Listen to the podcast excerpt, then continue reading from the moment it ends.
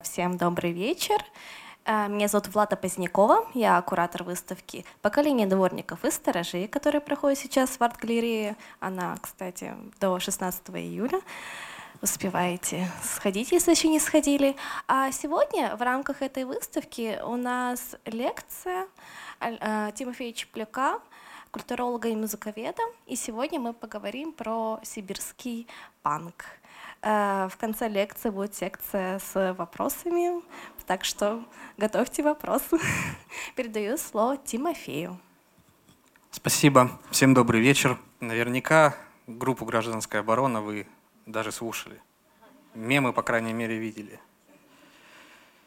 Я думаю, что здесь, в общем, надо начинать не с какого-то вот серьезного рассказа в духе Википедии, что вот было такое направление, были такие группы, а надо отнестись к этому немножко с юмором, с иронией, потому что само название «Сибирский панк», оно нелепо, оно не до конца отображает суть явления, оно в чем-то даже дискредитирует многих музыкантов, которых причисляют к этому направлению.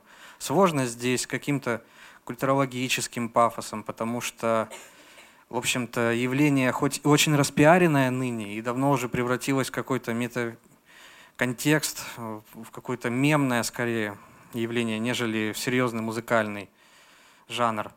И это, в общем-то, настораживает, с одной стороны, и заставляет задуматься, а с чем же мы по-настоящему имеем дело? Является ли это определившимся музыкальным направлением, или же это просто искусственно сконструированное ну, теми же музыкальными журналистами явление, где музыканты, даже будучи знакомы друг с другом, не являются какими-то единомышленниками.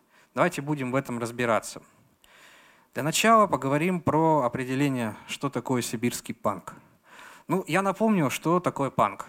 Панк у нас возник в середине 70-х, сначала немножко в Америке, а потом очень серьезно в Британии. И это был серьезный ответ на действия поп-музыкального истеблишмента. Это был своего рода протест, тоже очень переоцененный, гиперболизированный жупел – который позже превратился ну, в своеобразное, наверное, не то чтобы позерство, но музыкального в этом довольно мало. Это скорее больше такое визуальное явление. Поэтому панк сегодня, с одной стороны, в общем-то, законсервирован. Он остался на уровне конца 70-х, переживая каждый раз новое-новое перерождение, каждый раз все меньше и меньше становясь похожим на себя оригинального. Но, тем не менее, панк тогдашнего разлива, он вошел в историю. Он вошел в контекст культуры и стал, ну как бы это ни было, э, пошло, как бы это ни пошло звучало, стал классикой. То есть на это можно равняться. Соответственно, в панке было не только какое-то музыкальное пренебрежение или попытка не спровергнуть существующие тогда стереотипы исполнительской игры. Есть среди вас музыканты? Не стесняйтесь, в этом нет ничего плохого. Э, наверняка пытались играть панк. Панк ассоциируется у нас с чем? Это очень примитивный музыкальный набор, состоящий из нескольких аккордов, рваного исполнения, все исключительно пренебрежительно, и, в общем-то, в этом весь и посыл. Дальше добавляется остросоциальная лирика или просто какой-то абсурд. И вот так вот это существует на протяжении, я уж боюсь подумать, почти 40 лет. При этом панк был разный. Панк был немецкий, панк, панк был французский, панк был итальянский, и вот потом появился советский. И если классика жанра в лице Sex Pistols или Clash или других каких-то групп, она осталась э, на уровне действительно уже... В общем, все эти панки в какой-то момент стали теми, кого пытались низвергнуть, то есть убрать с парохода современности. У нас возникает несколько иная ситуация. Ну, я к тому, что Sex Pistols сегодня это не какие-то бунтари, середины 70-х, а престарелые деды, которые имеют богатое наследство, существуют как хорошие иногда или не очень хорошие граждане, платящие налоги и, в общем-то, смирившиеся с тем, что мир не изменить. А что было у нас? Ведь до того, как появился сибирский панк, по крайней мере, стали говорить о том, что в Сибири есть панк. А Сибирью мы здесь понимаем Омск, Новосибирск, Тюмень и иногда вот граничащие рядом там какие-то провинциальные города – Панк у нас, по идее, мог возникнуть еще в начале 70-х в исполнении людей, которые вообще не знали, что такое панк. Ну, например, Юра Морозов со своей песней «Кретин» или Майк Науменко, который не стремился звучать хорошо, прилизанно и петь-то не умел, но никак этого не пытался изменить в своем имидже. Потом появился Свин и группа «Автоматические удовлетворители». Это уже рубеж 70-х, 80-х, ленинградский рок-клуб, Каюсь, когда неделю назад читал про Ленинград, про этих исполнителей вообще не говорил. При этом у нас была очень хорошая развивающая сцена панка, например, в Эстонии, который информационно это было более доступно, более понятно. Панк хорошо развивался в странах соцлагеря. Польский панк, югославский панк, какой-нибудь чешский панк, ужас, румынский панк – и все, в общем-то, ведет к тому, что даже многие исполнители Ленинградского рок-клуба в лице там иноагента БГ, Цоя, БГ? Сегодня камеры нет? Ладно, не будем переписывать, да? Перепишем потом. А как он? Да? Вот блин. Ага. Ну, даже в лице того же упоминаю, упоминаю мною Майка Науменко, каких-нибудь там, даже ранние группы кино, все была попытка э, все равно при, при, прикоснуться к этой эстетике, прикоснуться к тому, как это исполнять. Все это было на виду, все это было воспринималось как новое, потом появилась новая волна, музыканты ушли дальше в попытку какого-то повторения зарубежных стандартов.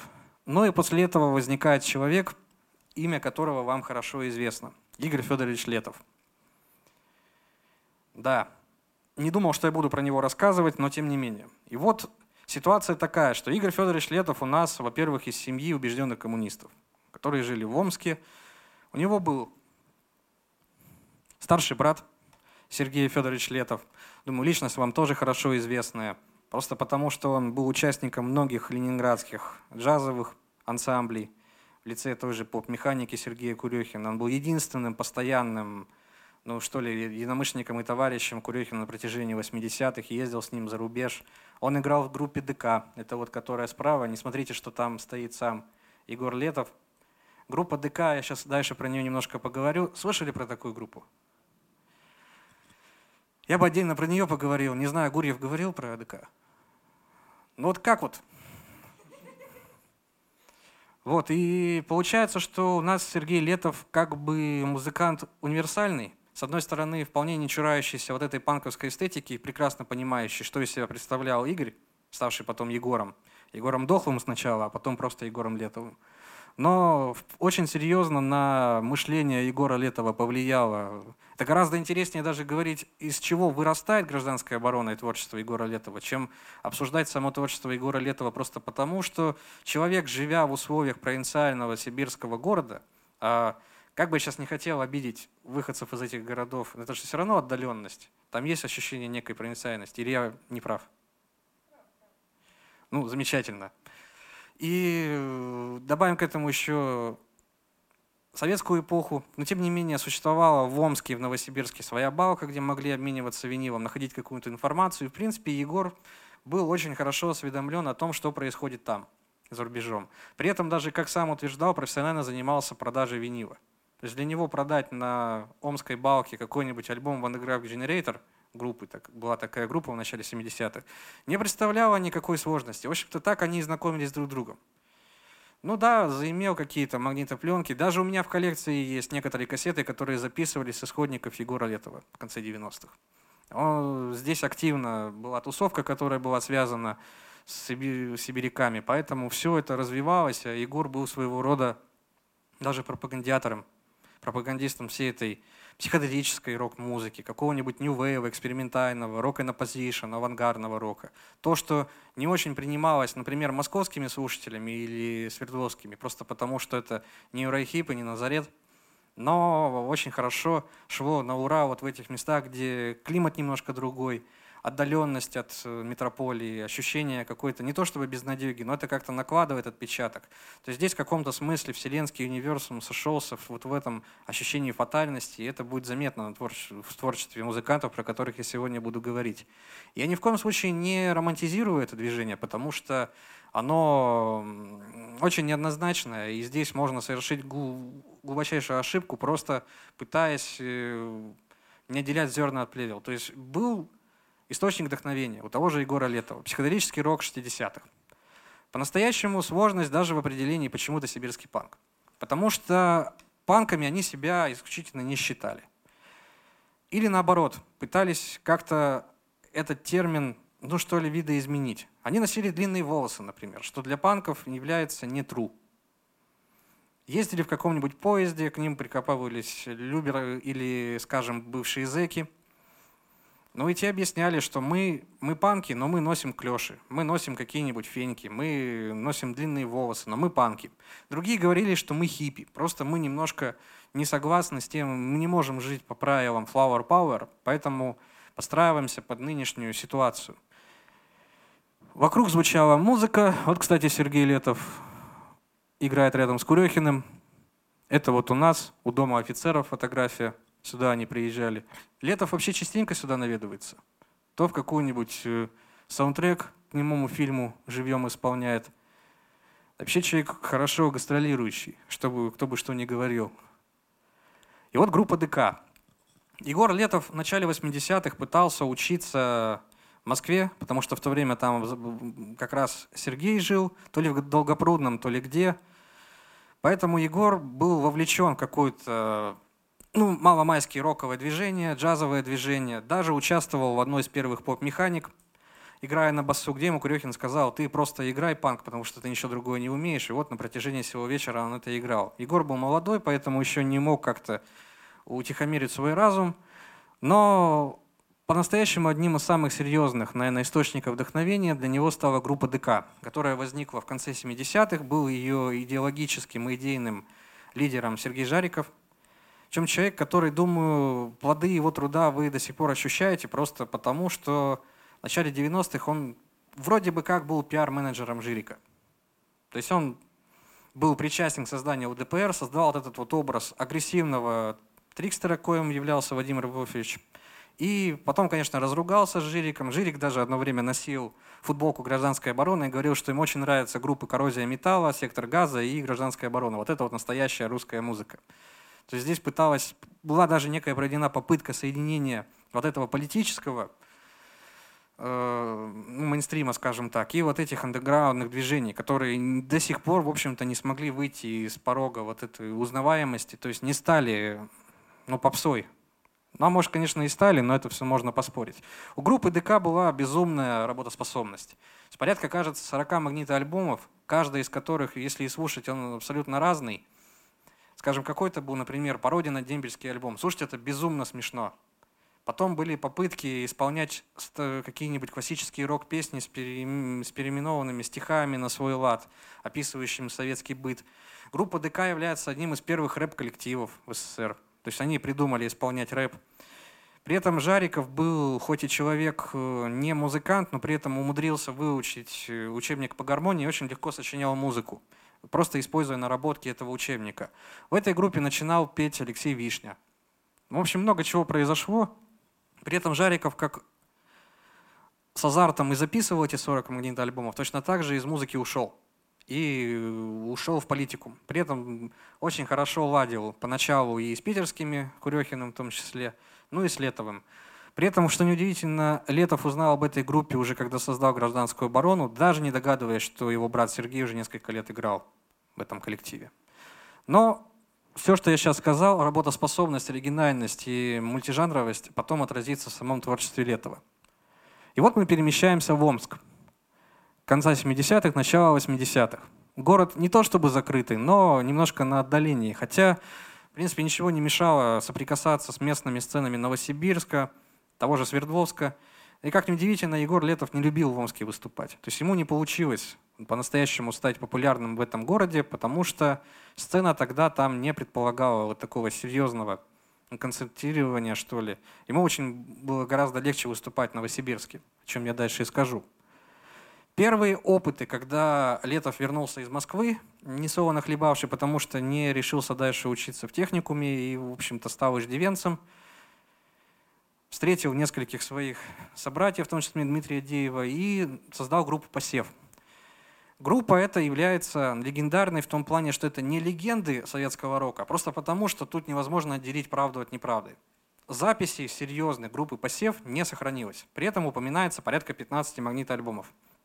То есть представьте, что это за два года. Либо полная халтура, либо я не знаю. Перед нами самые гениальные музыканты. И это тоже очень по-своему, наверное, парадоксально, потому что когда слушаешь сибирский панк, ощущение, что ребята не умеют играть, но играют настолько слаженно, что как-то это немножко кажется даже чудом. Говорю вам как музыкант. И вот группа «Посев» записывает несколько этих магнитоальбомов. Где-то звучит хард-рок, пародия на хард, гаражный рок, тот же панк. Часть этих записей потом была Летовым перезаписана уже в контексте гражданской обороны. В принципе, все, что мы сегодня говорим про Летова, это чаще всего его сольный проект – то есть группа «Гражданская оборона» поначалу не существовала в качестве концертируемого ансамбля. Летов был многостаночник. Это его оригинальность на фоне всех остальных рокеров. И уже здесь вырабатывается какая-то не то чтобы идеология, но скорее доктрина самого Летова как музыканта, как композитора. Удивительно, что я это говорю в отношении него. Как певца, как инструменталиста, как звукорежиссера и всех остальных. Было, вот все, что он делал, в итоге очень большое очень большой арсенал средств и его профессиональных возможностей. Летов вдохновлялся не только психоделическим роком 60-х, но и действительно панком, панком разным, панком американским, хардкором, каким-нибудь возникающим рок in opposition. Знаком вам такой термин? Рок в оппозиции. То есть, когда говорят, что рок — это протестная музыка, это, в принципе, было правда на определенный момент, пока рок не стал, рок-музыка не стала небожителем чарт-топеров. Но существует движение, существовало, по крайней мере, активно на рубеже 70-х, 80-х, когда рокеры, чаще всего имеющие задатки академических музыкантов, решали устроить протест такому же существующему истеблишменту, но не играли панк на трех аккордах, действуя как подростки, а сочиняли серьезную музыку. Но при этом был еще продиктован такой набор идей – нам не интересно записываться хорошо. То есть для них записываться на серьезной студии, как группа Pink Floyd со своим Dark Side of the Moon, это не интересно. Можно записаться дома на какой-нибудь портативный или самый бытовой магнитофон. Естественно, это будет звук со всеми пердежами, скрипами и тому подобным.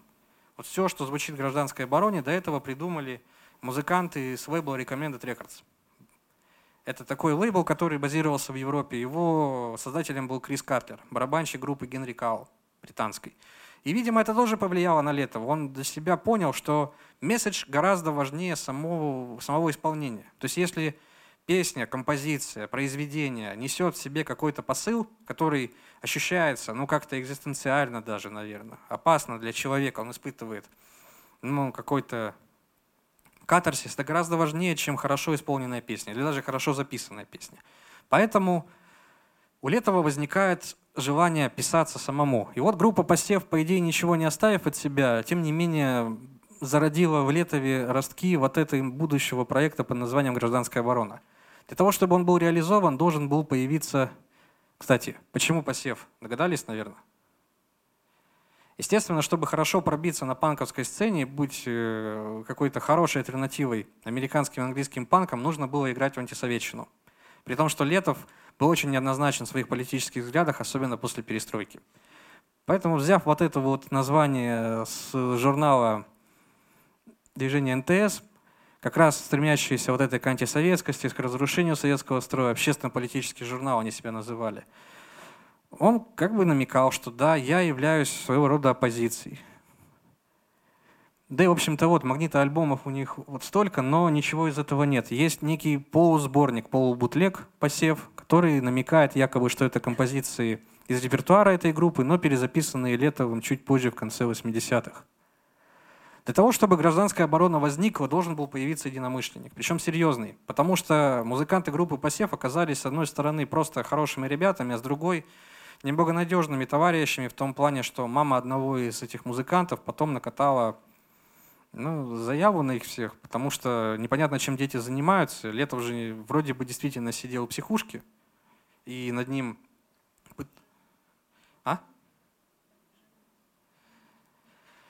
Вот. Для того, чтобы появился единомышленник, нужно было встретиться. Это случилось на одной из квартир, где ребята, будучи незнакомые, встретились друг с другом. Летов тогда уже начинал как-то визуально себя э, не то что уродовать, просто казаться эксцентричным, потому что до этого он выглядел как интеллигентный поймальчик.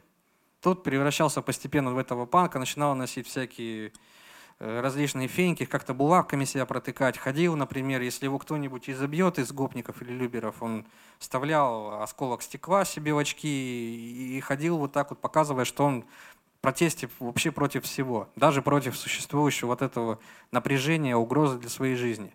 В принципе, надо понимать, что в середине 80-х все равно еще такой вид казался самоубийственным, даже для самих сибирских панков.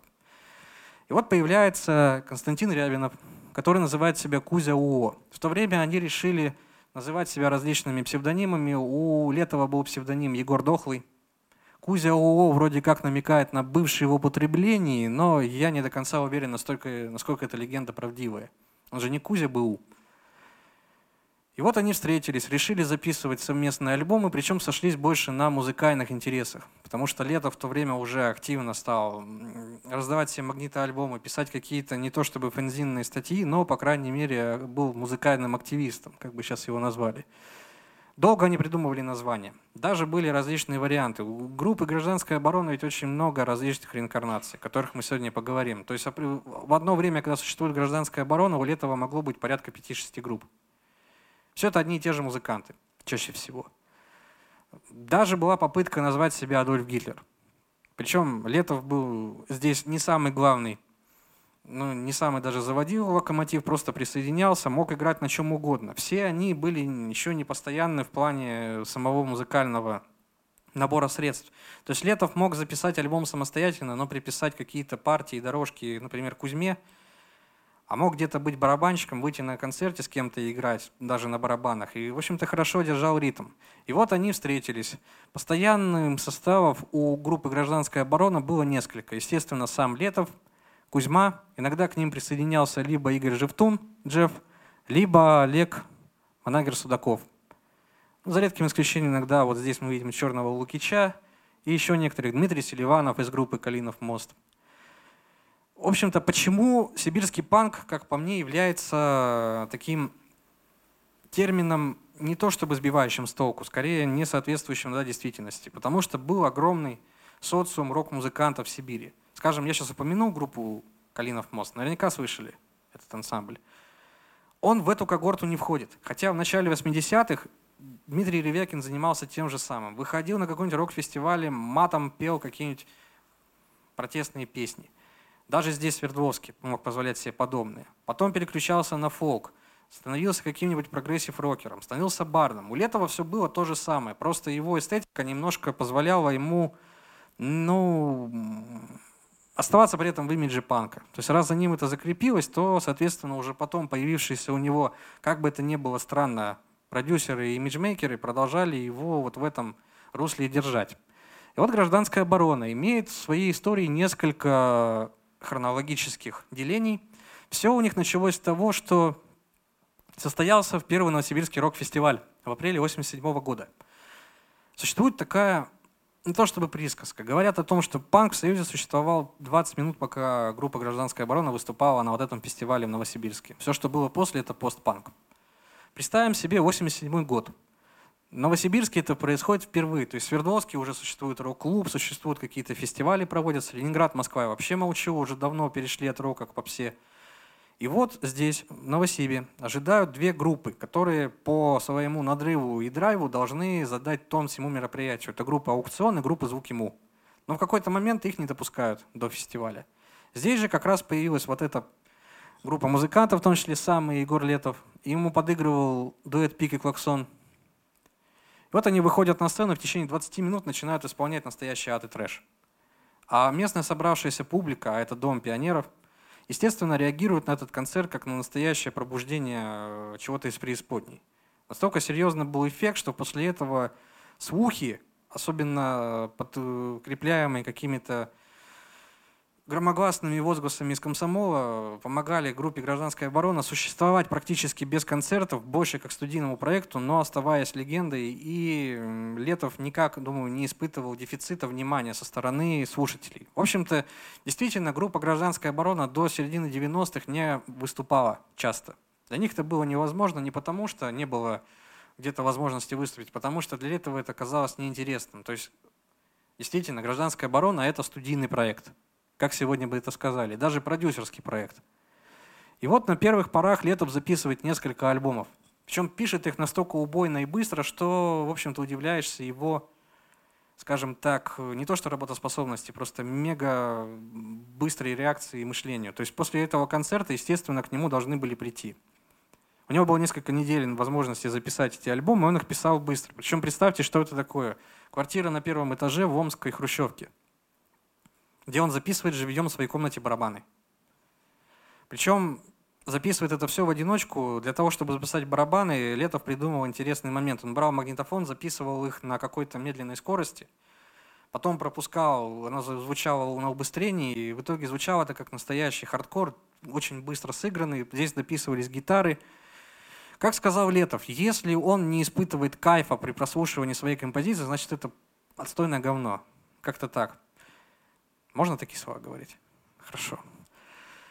И для него этот, эта идея была постоянной. Не сказать, что все песни Летова прям э, бьющие у нас в поддых боевики, но тем не менее, для него это было главным. Если он считал, что это слушать невозможно, значит, это все уходило в топку. Здесь бы я тоже поспорил, потому что то, сколько он записал, явно возникает вопрос, как-то пытался ли он отбирать материал. И вот у нас четыре альбома. «Мышеловка», «Хорошо», «Некрофилия», «Тоталитаризм».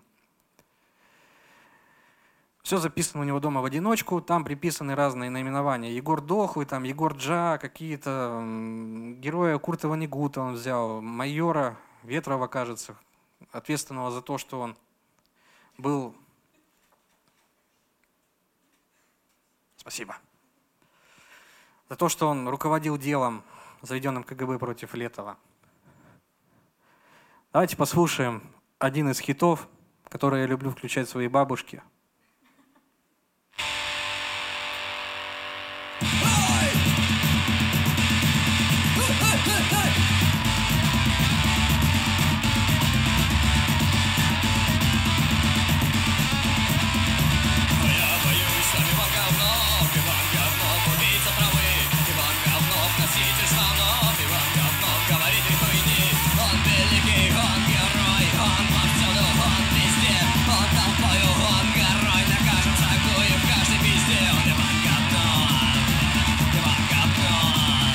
Надеюсь, YouTube нас за это заблокирует. Очень сложно подобрать нет нормальную цензурную композицию Летова, потому что во времен гражданской обороны у него мат на мате. То есть такой протест еще и в этом. Хотя вот все говорят, что у него серьезно подобранные философские тексты. Ну или вот, например, другая песня. Девиз по жизни.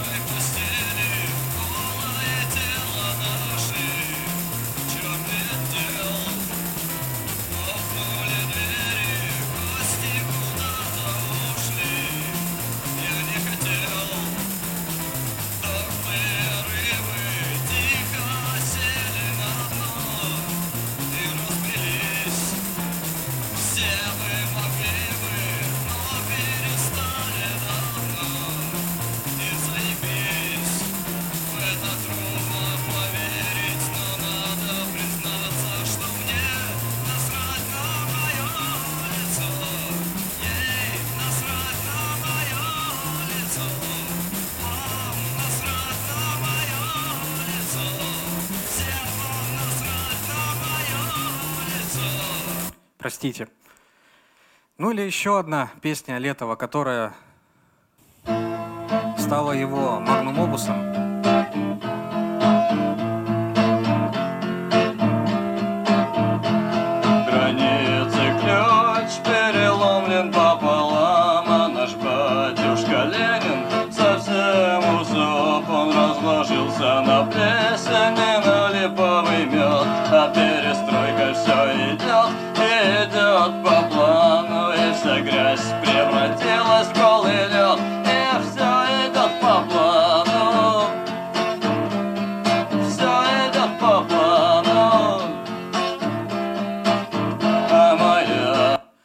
Наверняка эта песня вам хорошо известна.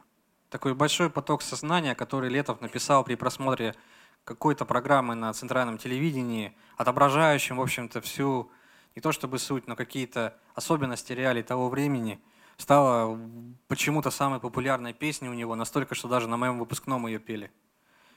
В перерыве между... Ой, давайте не будем вспоминать. После этого Летову снова возникло второе дыхание, потому что какое-то время он был в бегах, вместе с Янкой Дягилевой колесил по стране, потом вернулся, и все это у него как с какой-то невероятной пассионарной активностью стало снова реализовываться. Это альбом «Армагеддон Попс», «Русское поле экспериментов» и «Поганая молодежь». Особый интерес здесь для нас должен представлять сама вот эта аудитория Летова, которая возникла тогда и составляла костяк самих ценителей группы «Гражданская оборона». То есть при том, что это студийный проект, в то время, в условиях, что еще существует социалистический строй, что страна еще не распалась, хоть и началась гласность, перестройка – возникают вот такие некие вопросы, как будто бы вся эта эстетика сибирского панка немножко плохо пахнет. Например, особый интерес вот к этим нацистским символикам. Есть некоторые даже ходили себя всерьез называли фашистами. Были группы там типа армия Власова или тот же Адольф Гитлер.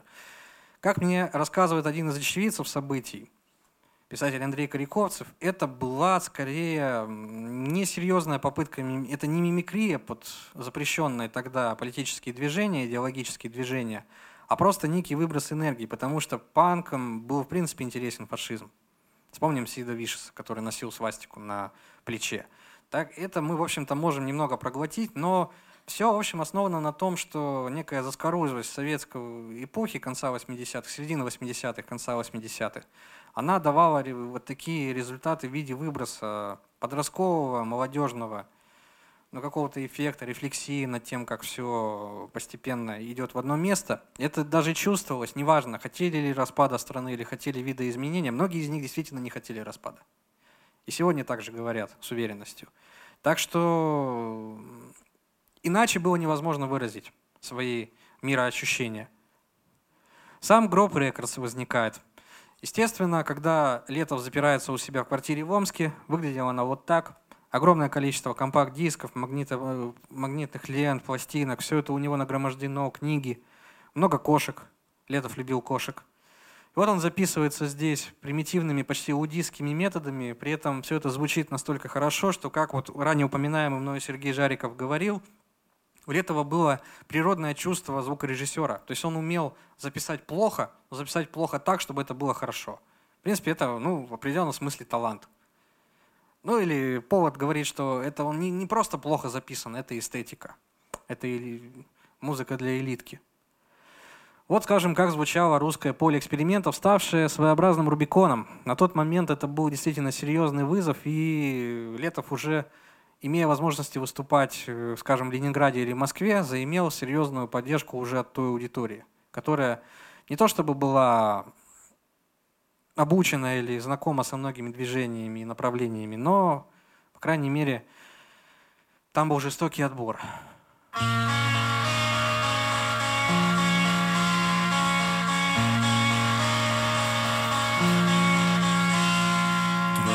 Ножичком пытать свою плоть. Трогательным ножичком пытать свою плоть. До крови прищемить добровольные пальцы. Отважно смакуя леденцы на палочке Целеустремленно набивать карманы. Мертвыми мышатами, живыми хуями шоколадными конфетами и нерукотворными пиздюлями. На патриархальной свалке устаревших понятий Использованных образов и вежливых слов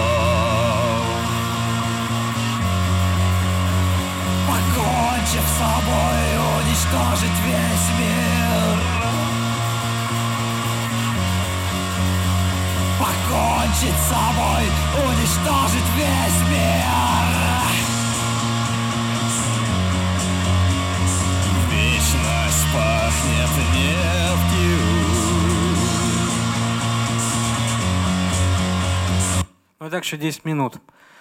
У Летова появился серьезный покровитель лице Сергея Фирсова – такого не то чтобы барыги, но очень продвинутого человека в плане распространения магнитоальбомов, поэтому он предлагал, брал у Летова пленки, распространял их по Москве и Ленинграду, тем самым аудитория у Летова ширилась очень быстро. В каком-то смысле он и сформировал вот этот имидж сибирского панка как направление, потому что через его руки проходили и многие другие исполнители.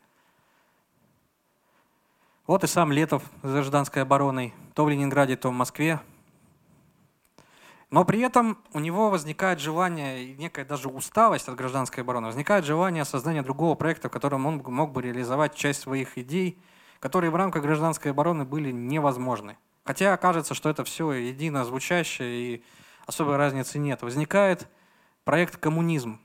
У них в основном составе было три человека. Это сам Летов, снова Кузьма и Манагер. Иногда Манагер откалывался, потому что понимал, что он здесь немножко не входит, у Нагера было больше стремления к какому-то экспериментализму. Он, наоборот, музыкантом себя не считал, и на фоне Летова и Кузьмы был довольно застенчив и скромен. Все началось с того, что на квартире у Летова они придумали записать какую-то абсолютную чушь. Взяли композицию «Попкорн» Хатбаттера, ну, помните, может, «Ну, погоди» звучало, и напели на нее слова в духе про хрущевское время, когда пытались перегнать, догнать, перегнать Америку, про кукурузу.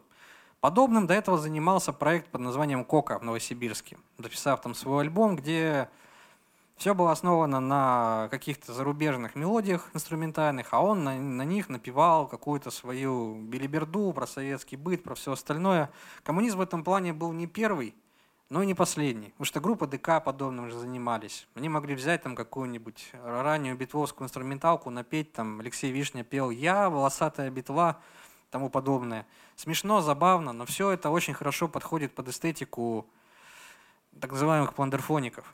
Целый жанр, существующий в американской культуре, заимствованных произведений, создания на основе этого новых произведений. Вот песня про кукурузу. Зацените.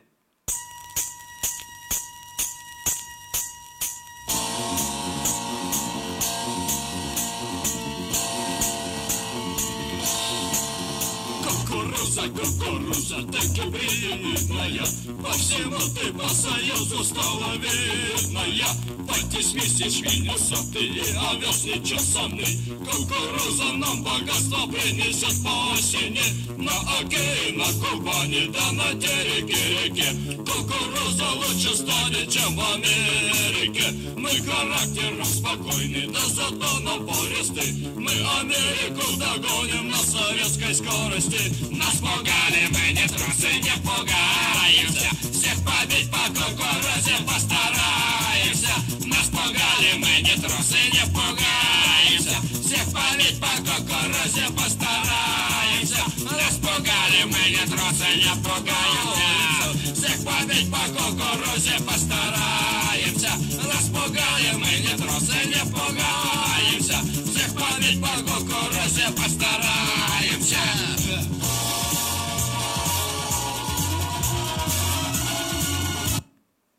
такие дела. Альбомов у коммунизма порядка почти 20. Естественно, все это писалось в краткие сроки, и э, самый выдающийся это вот, видимо, Let It Be, альбом Лениниана, и все это заканчивается на хронике пикирующего бомбардировщика. Там уже к группе присоединился Джефф Жевтун. На фоне этого еще очень хорошо выделяется, скажем, альбом Сулейман Стальский. А вот сам Манагер, который присоединился к Летову и Кузьме где-то в году 87-м, отличался, вот э, все, что он делал, в итоге пытался как-то превратить в какую-то свою, ну, тоже доктрину. Он считал, что очень интересно пытаться слушателя напугать, вывести из состояния э, комфортного прослушивания, навести шороху вот этого какого-то саспенса, что очень хорошо будет видно на другом проекте, с которым он с Летовым в то же время реализовал. Ну и здесь надо еще отметить действительно неподдельный интерес к советской культуре. Потому что, скажем, альбом Сулейман Стальский. Слышали когда-нибудь про поэта Сулеймана Стальского? Лауреат сталинских премий, но при этом как будто бы забыт. Но да, благодаря Летову он обрел вторую популярность. Да. Да, кстати говоря. Рядом с улицей Герцена. Недалеко.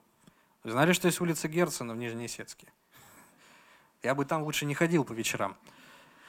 Вот. И Манагер при этом отличался непостоянством, то есть, видимо, очень часто ругались с Кузьмой и Егором, но тем не менее засветился, дальше занимался собственными проектами. Но армия Власова это вообще само название гораздо интереснее, чем музыка. Вот давайте Сулеймана Стальского послушаем. Кстати, что удивительно, хоть не хочу я это имя вспоминать, еще очередной, здесь уж точно иноагент, Артем Троицкий. Назвал это своим любимым и единственно слушаемым альбомом Егора Летова, которого он назвал презрительно «Котлетов». Очень не любил Егора. Знаете почему? Был момент, когда наш Сашбаш, ну в том числе наш Сашбаш, покончил с собой и проводили мемориальный концерт его память, на котором Егор Летов вышел и сказал, что спасибо Артему Троицкому за то, что превратил наш советский рок вот в полное унылое говно. В чем-то я с ним согласен. Хотя чья бы корова мычала. И вот Сулейман Старский, по мнению Артема Троицкого, это такой удивительный дрон-рок, который отличается монотонной музыкой и, видимо, интересен только потому, что там не лирика Летова.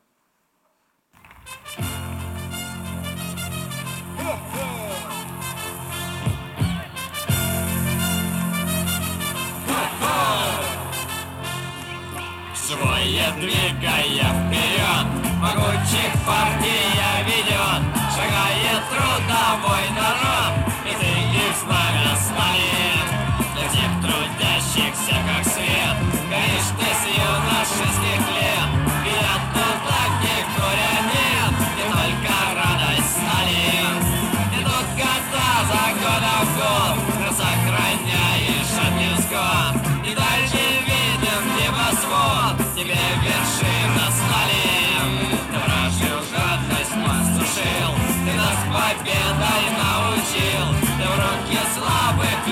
вручил, от новой жизни стали.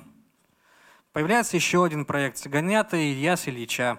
Это уже больше проект Манагера, который, не найдя реализации своих задумок в рамках коммунизма, быстро ушедший из этого коллектива, позвал Летова для записи этого альбома. Как я уже говорил, вся идея вот в этом нагнетании звучания. То есть Манагеру хотелось напугать слушателя, создать что-то параноидальное, шизоидальное. В общем-то, стремление к этим вот патологиям психопатическим наблюдается у них у всех. Особенно запоминается здесь, ну, у них два альбома. Одно, один так называется «Цыганята» и Ильича, второй «Гаубица лейтенанта Гурубы».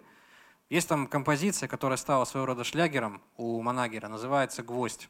Суть в том, что он помогал своим родителям забивать гвозди, строить дом на даче. И каждый раз, ударяя постоянно по гвоздям огромным, начинал думать, что он словно чувствует боль этого гвоздя. И наговаривал себе «больно, больно, больно». Вот получилось вот это.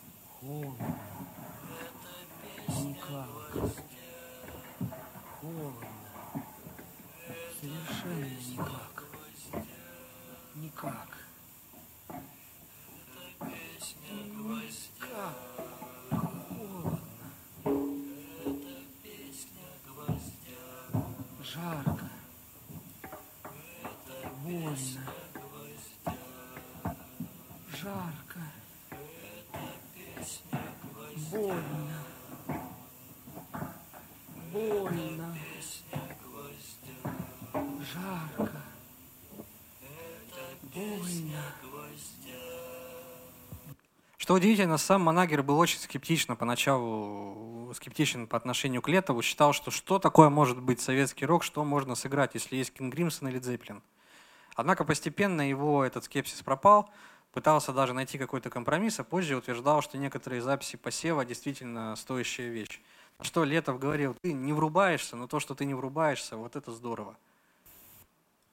После этого у Летова, он даже заговорил рифмой, случился, ну, своего рода, какой-то не то что культурный шок, ему просто надоело заниматься гражданской обороной. Он понял, что оно превращается в попс. То есть он постепенно заимел популярность, его зовут на концерт. То есть здесь нужен уже вот либо соглашаешься с правилами игры, возникает уже шоу-бизнес в стране, либо остаешься вот в этом андеграунде. Он выбрал второе. Причем он там переболел, кажется, энцефалитом, гуляя по Уральским горам. Лежал с температурой под 40 в течение месяца. Ой, есть среди вас любители футбола? Пытаюсь вспомнить, чей тогда на чемпионате мира какая сборная. Камеруна ведь.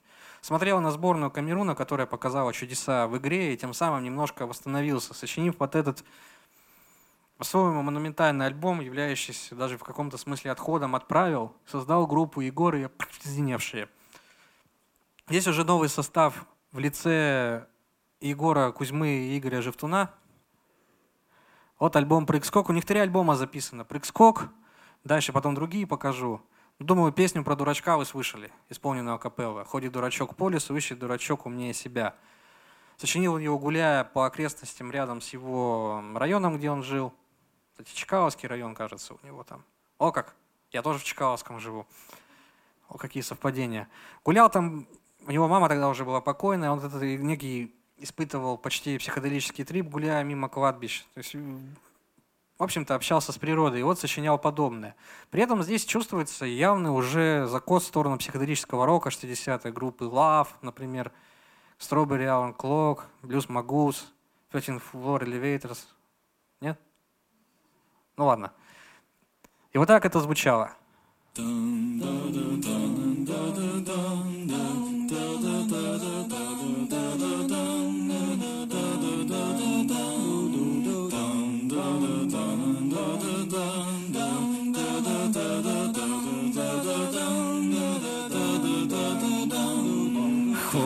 Дурачок по лесу Ищет дурачок глупее себя Ходит дурачок по лесу Ищет дурачок глупее себя. Идет смерть по улице Несет блины на блюдце. Кому вынется, а тому сбудется. Тронет за плечо, поцелует горячо. Полетят копейки из-за пазухи долою И ходит дурачок скажем вот такое.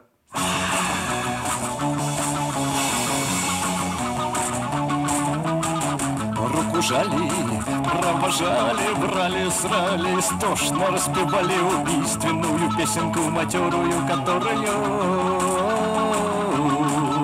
ушами не услышать, мозгами не понять. О-о-о ушами не услышать, мозгами не понять. Всю ночь во сне что-то знал такое вот лихое Что никак не вспомнить ни мне, ни тебе. Ни мышу, ни камышу, ни конуре, ни кобуре. Руками не потрогать, словами не назвать. Потрогать, словами не назвать. Слепой охотник стреляет наугад. Разбилась чашка, значит нет догнать. И не измерить больше нет догнать. И не понять, свят кто слышал. Ладно, я его остановлю, а то какой-то уже поток начался. И вот дальше еще два альбома. В том числе «Психоделия Tomorrow», который я советую особо обратить внимание, который справа, состоящий из психоделических джемов, которые идут по, иногда по 20 минут, совершенно нетипичная для летого музыка, которая отдаю, если бы мне слепом прослушивании это поставили, я бы решил, что это какой-то современный крауд-рок. Но однако вот Летов позволял себе и такое. А сейчас мы вынуждены переместиться в Тюмень, немного поговорить о ком-то, кроме мечей, Хотя все, в общем-то, зиждется на фигуре Летова. То есть он был таким объединяющим краеугольным камнем. Естественно, общая тусовка, общие какие-то разговоры, знакомства, все сопровождалось тем, что Летов, как истинный пассионарий, вдохновлял всех остальных на совершение каких-то действий. Но, тем не менее, в Тюмени был и свой диалог. Его звали Мирослав Маратович Немиров. Личность по-своему выдающаяся для Тюмени, просто потому что особо-то там некого выделить. Мирослав Немиров был вообще-то поэт и придумал создать на базе одной из тюменских школ свой своего рода аналог Ленинградского рок-клуба. Вокруг него как раз крутились те, кто был заражен этой идеей. К тому же Немиров был перформансист, как бы это ни звучало пошло сегодня. Придумал даже какой-то свой вариант построения рифмы, новые какие-то слова придумывал, различные орфографические знаки пунктуационные. Так что философ в каком-то смысле тоже человек, стремящийся к расширению сознания у местной молодежи. Вокруг него собираются другие музыканты, одним из которых был Игорь Живтун по кличке Джефф, позже ставший постоянным участником гражданской обороны до конца 90-х годов. Сошлись они на интересе к панку. Джефф, кажется, пришел послушать новый альбом группы Stranglers, который у Немирова в то время появился. И дальше было решено создать группу. Вторым человеком, который позже войдет в состав новой группы по названием «Инструкция по выживанию», будет Роман Неумоев. Поначалу Немиров был единственный идеолог и вдохновитель группы, состоящей из этих вот маломайски образованных пацанов. Живтун в то время, конечно, уже вернулся из армии, был немножко повзрослее остальных. Смысл был, в общем-то, такой же, что и гражданской обороны. Лирика остросоциальная, резкие песни, и все было построено на простых каких-то аккордах. Потом появляется Роман Неумоев, потому что от Немирова стали уставать, так как он больше теоретик, нужен был практик, который сможет реализовать все эти музыкальные идеи. Неумоев человек очень тоже неоднозначный, потому что инструкция по выживанию несколько раз распадалась, создавалась вновь. Неумоев был вокалистом, фронтменом, позже позволял себе многие выходки, касаемые вот этой своей, не то чтобы нарциссического характера, но был резок по отношению к коллегам по группе мог взять, уничтожить какую-нибудь матрицу магнита альбома, который распространялся. Позволял себе э, просто присваивать само имя инструкции по выживанию. Однако все остальные музыканты как-то реже потом будут мелькаться на общей сцене. Доходит до того, что приезжают они в Москву и записывают альбом «Конфронтация в Москве». Записан был, кажется, у Фирсова на студии. Очень в срочном, быстром порядке. Сам Неумоев даже не, не успевал порой все эти идеи фиксировать, но альбом получился действительно зарехватский, заводной, как раз отражает то, что потом будет происходить в Москве в начале 90-х. Но опять же, так как музыка была немножко выхолощена, неподготовлена, и ни Джефф, ни, ни Умоев не согласились с тем, что это истинный саунд группы. То есть им хотелось резкости, им хотелось драйвового звука Летова, который Потом будет инструкцию по выживанию сам записывать, запишет свой альбом, где он исполняет песни Неумоева. Звучало это вот так.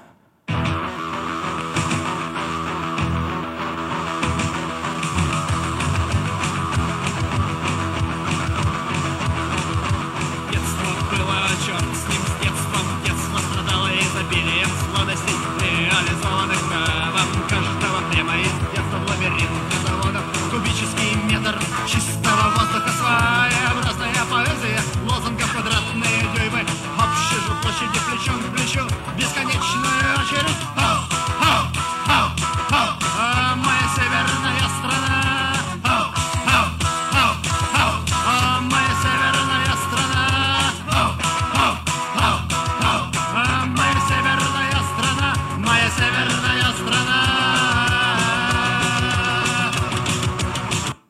Так звучит сибирский панк в представлении москвичей. И вот буквально несколько пластинок потом было издано. Это «Не положено» и «Стыд и срам».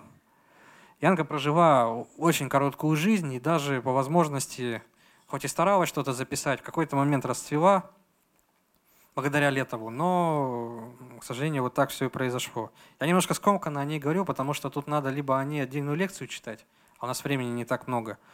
Так что давайте просто послушаем. Это чем-то похоже, это вообще не панк, нисколько. Это не психоделический рок.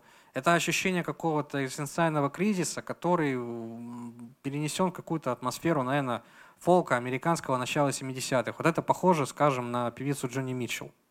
Как бы неудивительно было мое сравнение.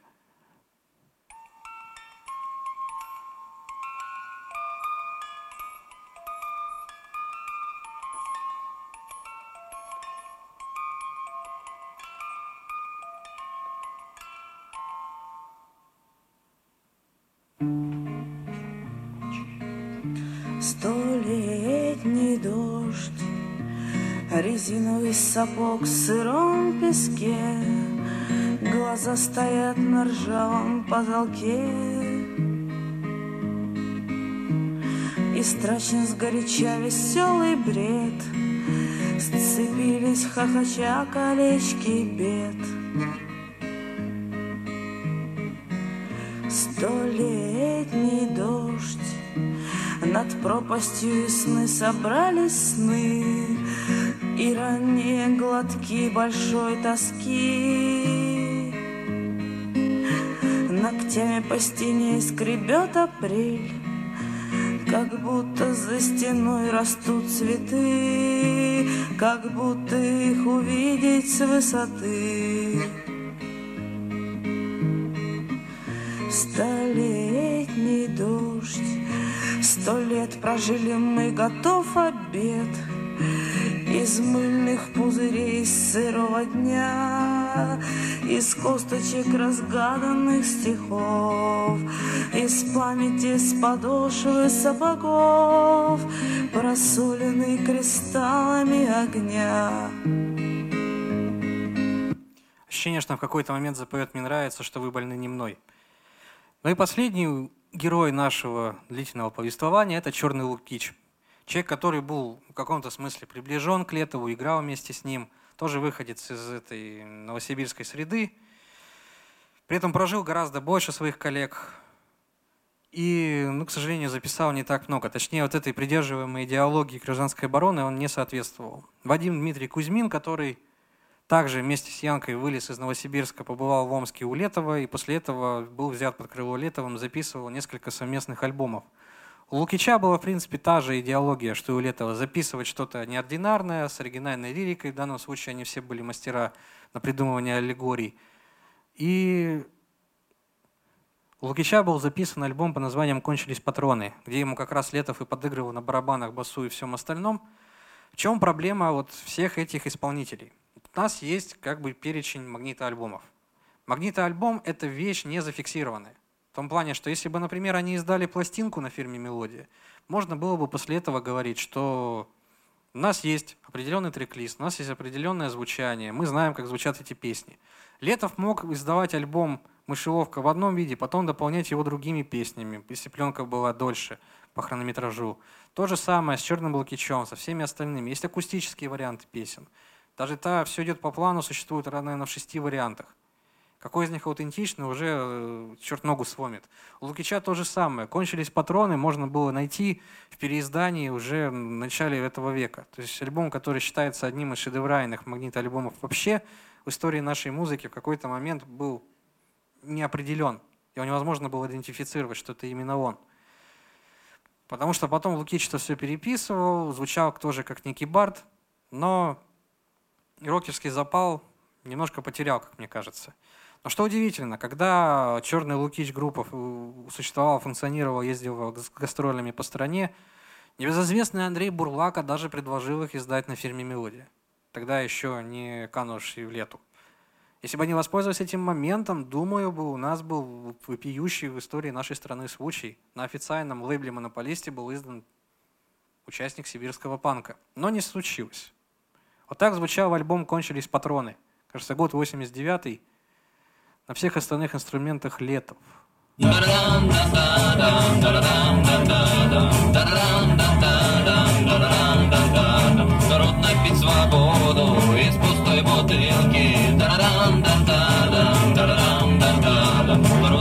свободу из пустой тарелки.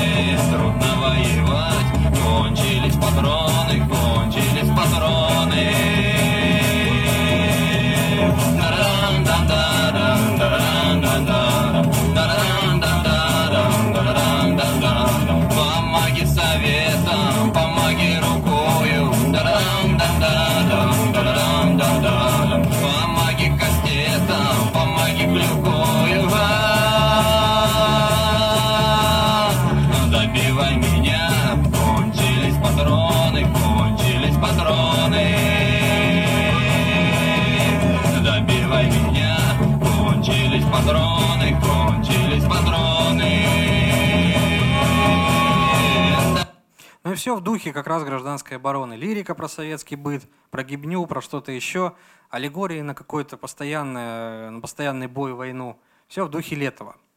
Сейчас мы переходим с вами к такой финальной практически точке, потому что в какой-то момент сибирский панк как явление перестал быть потенциальной энергией, энергетическим сгустком.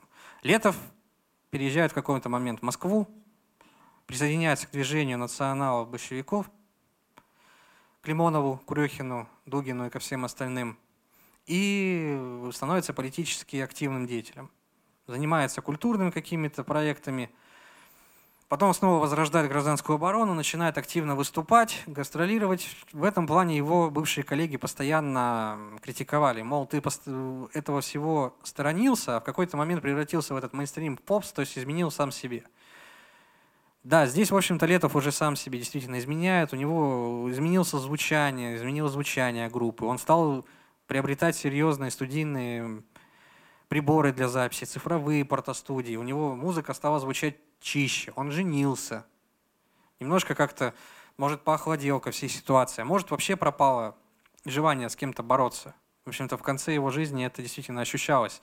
Некая лакуна была закрыта, и до своей смерти в 2008 году он оставался такой легендой, которая, с одной стороны, была ненавидима основным рок-истеблишментом, не принималась, стебались над ним откровенно – но принималась многими абсолютно несоединимыми с друг другом какими-то э, культурными, там, не знаю, э, различными субкультурами.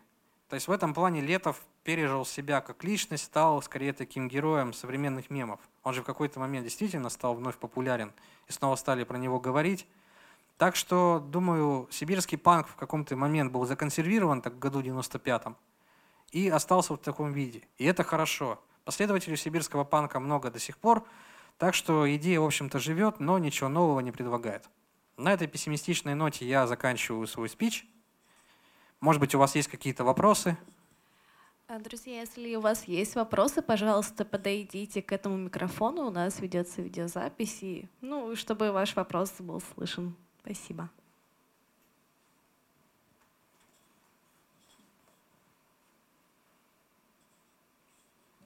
Спасибо огромное за то, что представили мне, как человеку, не особо разбирающемуся в панке, полностью культуру гражданского и обороны.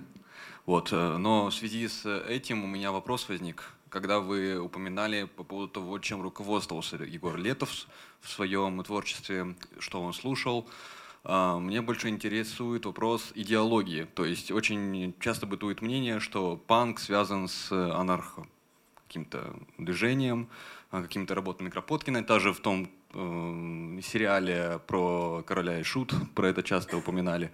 Вот мне интересно, насколько сибирский панк чем-то руководствовался в этом вопросе. Спасибо. Но когда гражданская оборона существовала в своей первой инкарнации, действительно, у Летова были и подобные песни про анархию. Это было, может, в чем-то это было играние, может, в чем-то он серьезно верил. То есть момент, когда советский строй ему откровенно в чем-то мешал, он боролся против него. Потом, правда, у него случился сдвиг, потому что страна рухнула. Да, в этом плане сибирский панк очень многое подчеркнул из Бакунина, Кропоткина и всех остальных. В этом он похож на своего зарубежного собрата. Спасибо.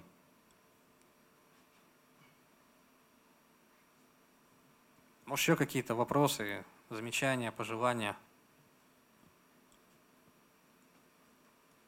Вот э, я слышал, что как раз творчество Летова невозможно слушать там доли, больше получаса, допустим, как раз из-за его деструктивной направленности. Э, есть что-то вот, ну, ну, именно опасно слушать.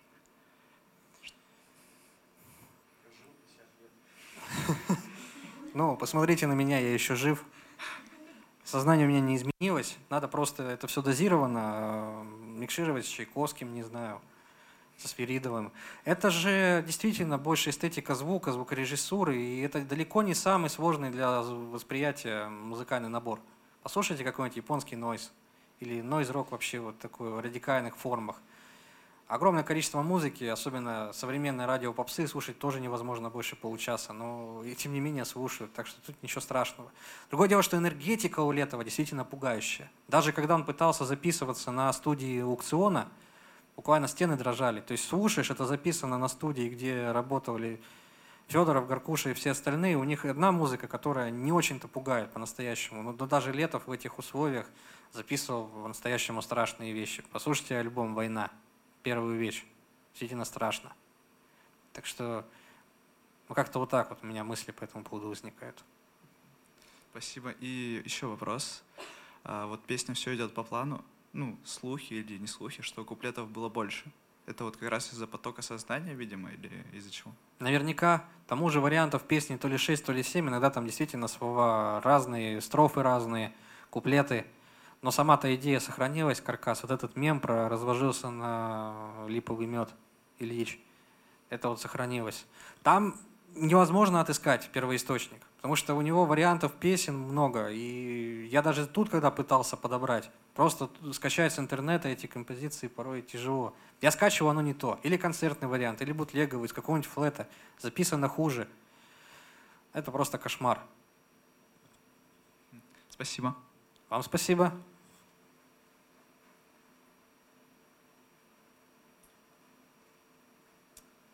Спасибо за рассказ. А, ты вот говорил то, что Егор Летов, он был такой мультистаночник. А какие... Многостаночник. Многостаночник, да. А какие еще были герои такие в русском роте? Потому что вот в американском, допустим, я вспоминаю Тода Рангрена, или как он там с фамилией, тоже что-то похожее, то, что умел на разных инструментах играть и альбомы записывал.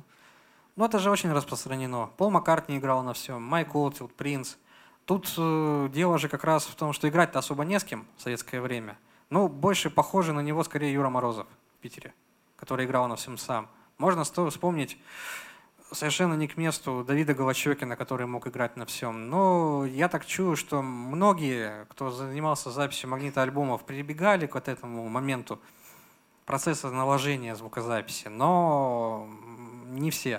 В общем-то, Летов в этом плане действительно стремился звукорежиссером сыграть плохо, но хорошо получалось. И в угоду качеству просто считал, что если группа записывает альбомы, значит она существует. В отличие от многих других наших советских команд, которые стремились десятилетиями записать свой альбом и так и ушли в небытие. Как-то вот так. Спасибо.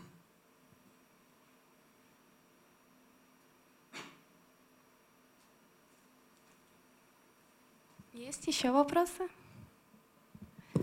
Если нет, то я воспользуюсь ситуацией и приглашу на мероприятие, которое также проходит в рамках выставки «Поколение дворников и сторожей».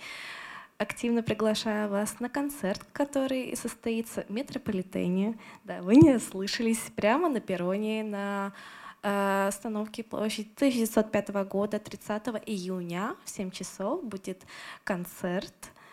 Э, ну, раз мы говорим про сибирский панк, то также я вас приглашаю на показ фильма, который состоится 2 июля.